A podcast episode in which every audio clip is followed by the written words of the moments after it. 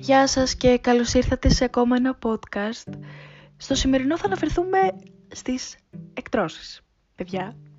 Ε, και στο σεξ και σε όλα αυτά τα ταμπού που δεν μιλάει κανείς και είμαι σίγουρη ότι αυτό εδώ το podcast θα έχει τόσα πολλά views, πιο πολλά από τα προηγούμενα γιατί βλέπουμε παντού σεξ και πατάμε παιδιά. Αλήθεια σας λέω, εγώ το έχω προσέξει και είναι και ο τρόπος των media να μας ε, προσελκύει σε κάποιες διαφημίσεις και τα σχετικά. Είναι γενικά το κλειδί ρε παιδί μου. Πατάς, βλέπεις σεξ, πατάς, τελείωσε. Οπότε καλωσορίσατε όλοι εσείς οι περισσότεροι που δεν έχετε ακούσει τα προηγούμενα, δεν πειράζει.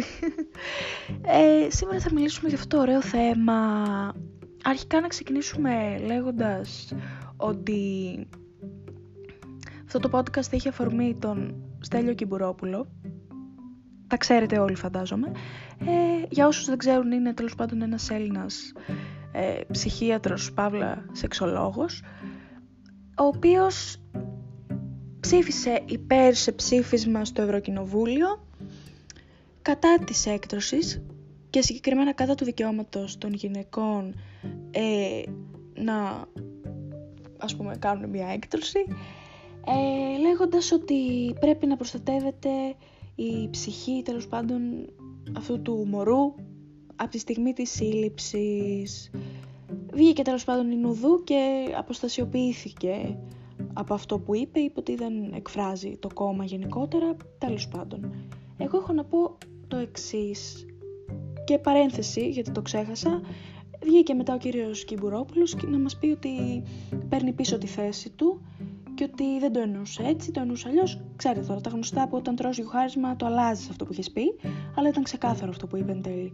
Οπότε θα μιλήσουμε για αυτό το θέμα, παιδιά, γιατί το θεωρώ αρκετά ταμπού, γενικά η όλη φασούλα με αυτά τα θέματα. Οπότε θα πούμε το εξής. Ε, να ενημερώσουμε για όλους εσάς που δεν γνωρίζετε και λέτε διάφορα για τον 7ο, 8ο μήνα, δεν ξέρω τι λέτε.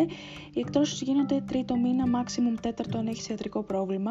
Οπότε μην λέμε ό,τι θέλουμε. Τρίτο μήνα δεν έχει σχηματιστεί. Δεν έχει σχηματιστεί ρε παιδιά.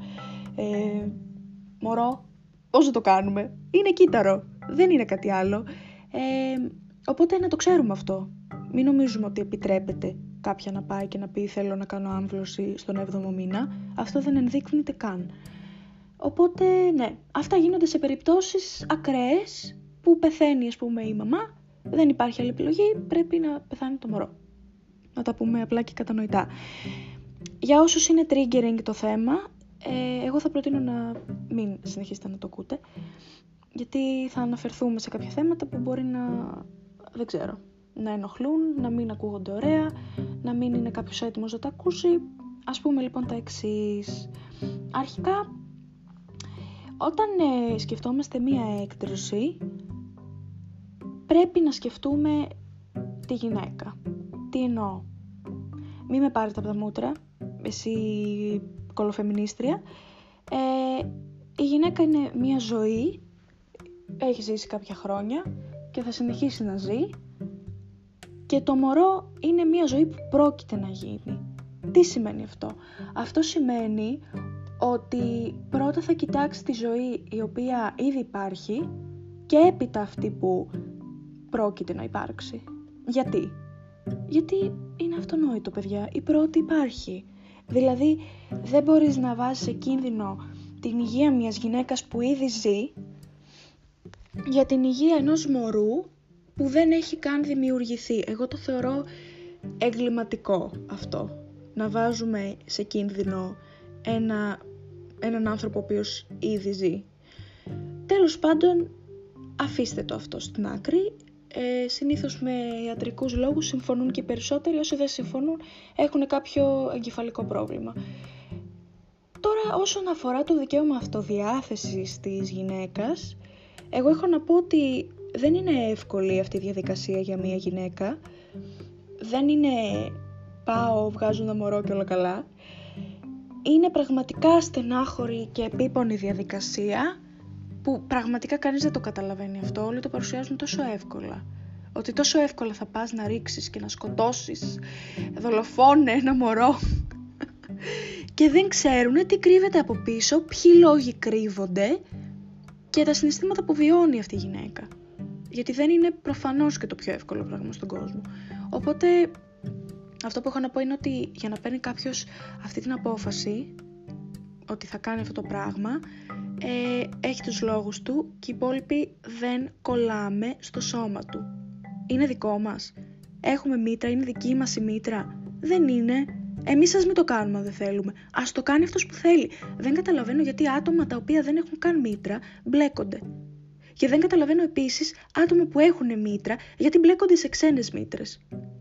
Θα χαλάσει η δική σου μήτρα; Όχι. Τι σε νοιάζει τότε; Σε νοιάζει; Και γυρνάνε και λένε θα το μετανιώσεις και δεν θα μπορείς να κάνεις παιδιά. Ωραία, είναι δικό σου πρόβλημα. Πραγματικά είναι άλλο το καλοπροαίρετο σχόλιο και είναι άλλο αυτό που βγαίνει στα social media και στα σχόλια. Είναι πραγματικά φοβερό. Μοιαζόμαστε τόσο πολύ για τους άλλους αντί να κοιτάμε τον εαυτό μας. Αν ο καθένας κοίταγε τον εαυτούλη του και έλεγε Εγώ δεν θέλω να κάνω έκτρωση, δεν θα κάνω, αλλά δεν μου πέφτει λόγος για τους άλλους, δεν θα πάθω εγώ κάτι, τότε όλα θα ήταν πολύ καλύτερα κατά τη γνώμη μου.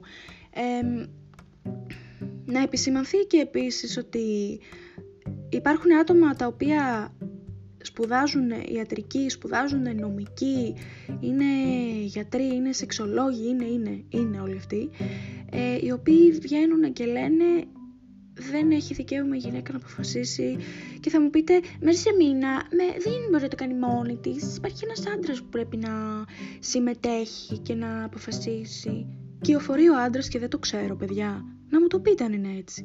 Δηλαδή, καταλαβαίνω ότι χρειάζεται συζήτηση. Εγώ δεν είπα ότι κάποιος πρέπει, πρέπει μια γυναίκα να σηκωθεί μια μέρα να πάει να κάνει έγκριση χωρίς να, να ρωτήσει.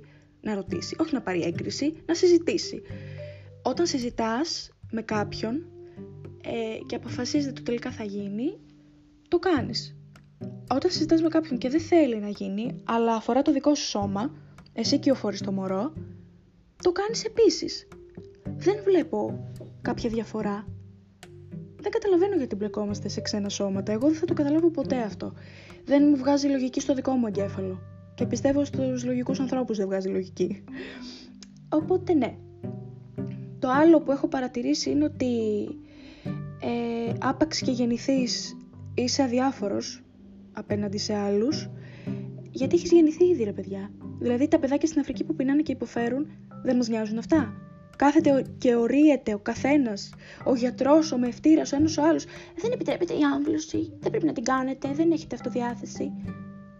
Και λένε ότι νοιάζονται για μία ψυχή η οποία πρόκειται να γεννηθεί, αλλά δεν νοιάζονται για παιδιά που πεινάνε και υποφέρουν και τσιγκουνεύονται να δώσουν 50 λεπτά σε ένα άστεγο παιδάκι στο δρόμο, σε ένα ζητιάνο. Κατά τα άλλα, μας νοιάζει το αγέννητο. Δηλαδή, όταν είσαι αγέννητος, όλοι είναι πάνω από το κεφάλι σου. Δεν ξέρω αν το έχετε καταλάβει. Όλοι νοιάζονται για το να γεννηθείς και να μην σε αποβάλει η μητέρα σου και τα σχετικά. Ε, εγώ έχω να πω, παιδιά, ας νοιαστούμε για, τα, για τους ανθρώπους που είναι ήδη γεννημένοι και έχουν ήδη ζωή και μετά αφού τα κύτταρα γίνουν άτομα, να νοιαστούμε και για αυτά επίσης. Εγώ αυτό έχω να πω.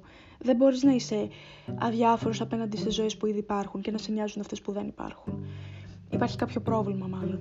Ε, εγώ το λέω εξουσία στα ξένα σώματα. Εμένα αυτό μου βγάζει. Μου βγάζει, θέλω να επιβληθώ στο σώμα κάποιου και αφού γεννηθεί αυτό το μωρό δεν θέλω άλλο να επιβληθώ γιατί επιβλήθηκα ήδη. Εμένα ο κύριος Κυμπουρόπουλος δεν θέλω να ακουστώ κακιά, παιδιά, αλλά αυτή είναι η γνώμη μου. Ε, λόγω της αναπηρίας του, εγώ θεωρώ ότι έχει κάποιο κόμπλεξ. Ποτέ δεν ξέρουμε βέβαια και εμείς μπορεί να το είχαμε στη θέση του, δεν λέω κάτι. Αλλά όπως φαίνεται επειδή ο ίδιος δεν μπορεί να ελέγξει το σώμα του, θέλει να ελέγξει τον αλλονών. Και αυτό εμένα μου βγάζει, δεν ξέρω, η άποψή του για μένα συνδέεται πάρα πολύ με την αναπηρία του. Το θεωρώ δηλαδή σίγουρο ότι συνδέεται. Παρ' όλα αυτά, να μιλήσουμε και για κάτι άλλο, παιδιά, ότι αυτοί που λέτε, ε, ε, που ξέρεις, ε, εγώ θα ήθελα να γεννηθώ, δεν θα ήθελα η μαμά μου να με έχει αποβάλει. Να σας πω ότι αν ήταν να γεννηθώ και να γεννηθώ σε απέσιες συνθήκες και να μην έχουν οι γονείς μου την οικονομική δυνατότητα να με συντηρήσουν και να ζω μια καλή ζωή και να υποφέρουν με μένα, που υπάρχω και που έχω γεννηθεί, καλύτερα να μην με είχαν καθόλου, δεν θα το ήξερα καν. Πραγματικά δεν καταλαβαίνω με ποια λογική ε, λέτε ότι εγώ δεν θα ήθελα να με είχαν αποβάλει. Ναι, ξέρω, ακούγεται άσχημο. Αλλά ο γονιός σου για να μπαίνει σε αυτή τη διαδικασία θα είχε κάποιο λόγο. Και για να είχε κάποιο λόγο σημαίνει ότι ήταν αρκετά σοβαρός ώστε αυτό το μωρό που θα προέκυπτε να, να προκαλεί πρόβλημα ουσιαστικά.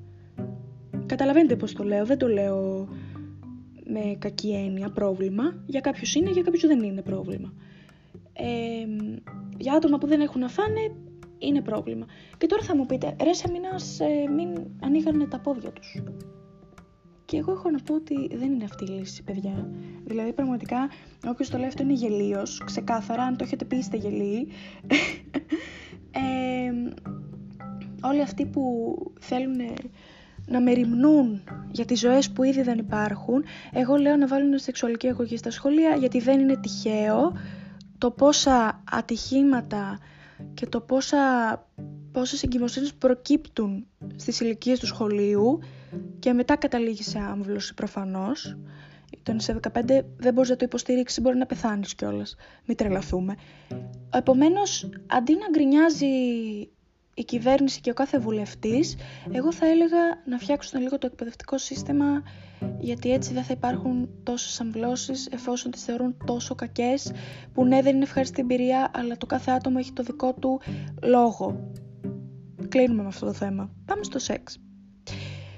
Το σεξ είναι ένα ταμπού. Είναι ένα θέμα το οποίο δεν μιλάει κανείς και γι' αυτό ο περισσότερος κόσμος οδηγείται σε λάθη γιατί οι περισσότεροι παιδιά αντικειμενικά συμβουλεύονται το ίντερνετ για αυτό το θέμα. Και το ίντερνετ δεν είναι κατατοπιστικό πάντα. Χρειάζεσαι ένα άτομο να σου πει πέντε πράγματα.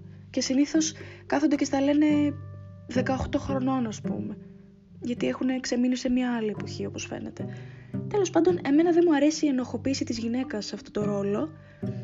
Γιατί ο άντρας που έχει πάει με 10 είναι κομπλέ, η γυναίκα που έχει πάει με 10 είναι πουτάνα. Εγώ δεν.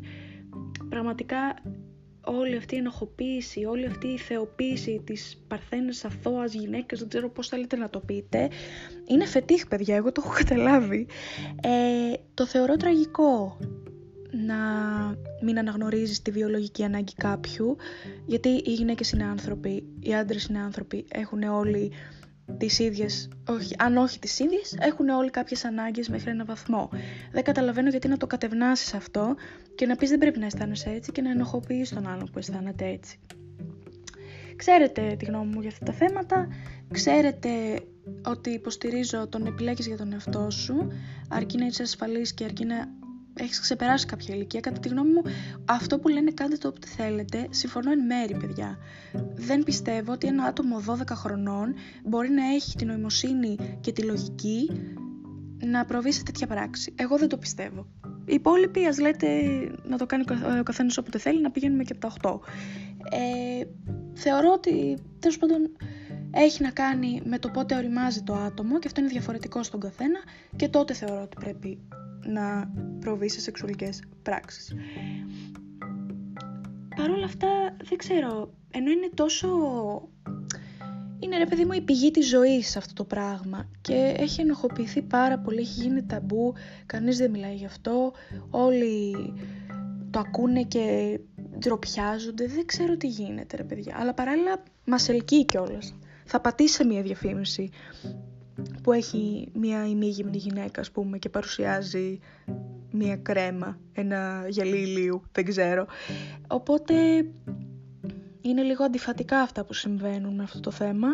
Εγώ πιστεύω ότι το κάθε φίλο έχει δικαίωμα να κάνει ό,τι θέλει αρκεί να είναι safe, γιατί αν δεν είναι safe προκύπτουν άλλα, που θεωρώ ότι έχει τεράστια ευθύνη το σχολείο και αυτά που μας μαθαίνουν και οι γονείς βέβαια που ντρέπονται ή που δεν, που δεν θέλουν να αποδεχτούν τη σεξουαλική ζωή του παιδιού τους και το παιδί καταλήγει να κάνει πράγματα κρυφά και αυτά οδηγούν σε άλλα. Οπότε εγώ πιστεύω ότι παντού πρέπει να αποστασιοποιηθούμε από το λεγόμενο ταμπού και να αναγνωρίσουμε κάποια πράγματα γιατί όσο και να θέλεις και να είσαι μάνα και να θες να αγνοήσεις ότι το παιδί σου κάνει σεξ στα 15 έχω να σου πω ότι κάνει σεξ στα 15 και πρέπει να το συμβουλέψεις. Γιατί αφού θα το κάνει που θα το κάνει, τουλάχιστον να ξέρει τι του γίνεται. Εγώ αυτή είναι η γνώμη μου. Από εκεί και πέρα έχω να πω ότι δεν θα σας πει κανείς τι θα κάνετε και πότε. Δεν μπορεί κανείς να σας πιέσει για ένα τέτοιο θέμα. Δεν μου αρέσει να θεοποιώ το σεξ από την άποψη πρέπει να περιμένω για το γάμο. Αυτή είναι η δική μου νοοτροπία. Δεν ξέρω ποια είναι η δικιά σας. Εσείς ακολουθείτε ότι σας κάνει να νιώθετε άνετα. Από εκεί και πέρα ε, ούτε πιέσεις χρειάζονται, ούτε τίποτα. Μόλις δείτε πίεση, παιδιά, βάλτε το στα πόδια. Ε, είναι πραγματικά τραγικό. Οπότε ναι, Αυτά ήταν για το σημερινό podcast. Τι ωραία θέματα. Να κάνω συχνότερα τέτοια άβολα θέματα, να νιώθουμε όλοι άβολα. Εγώ δεν νιώθω τόσο, αλλά αυτοί που τα ακούνε νιώθουν. Ε, θα τα πούμε σε ένα επόμενο podcast λοιπόν.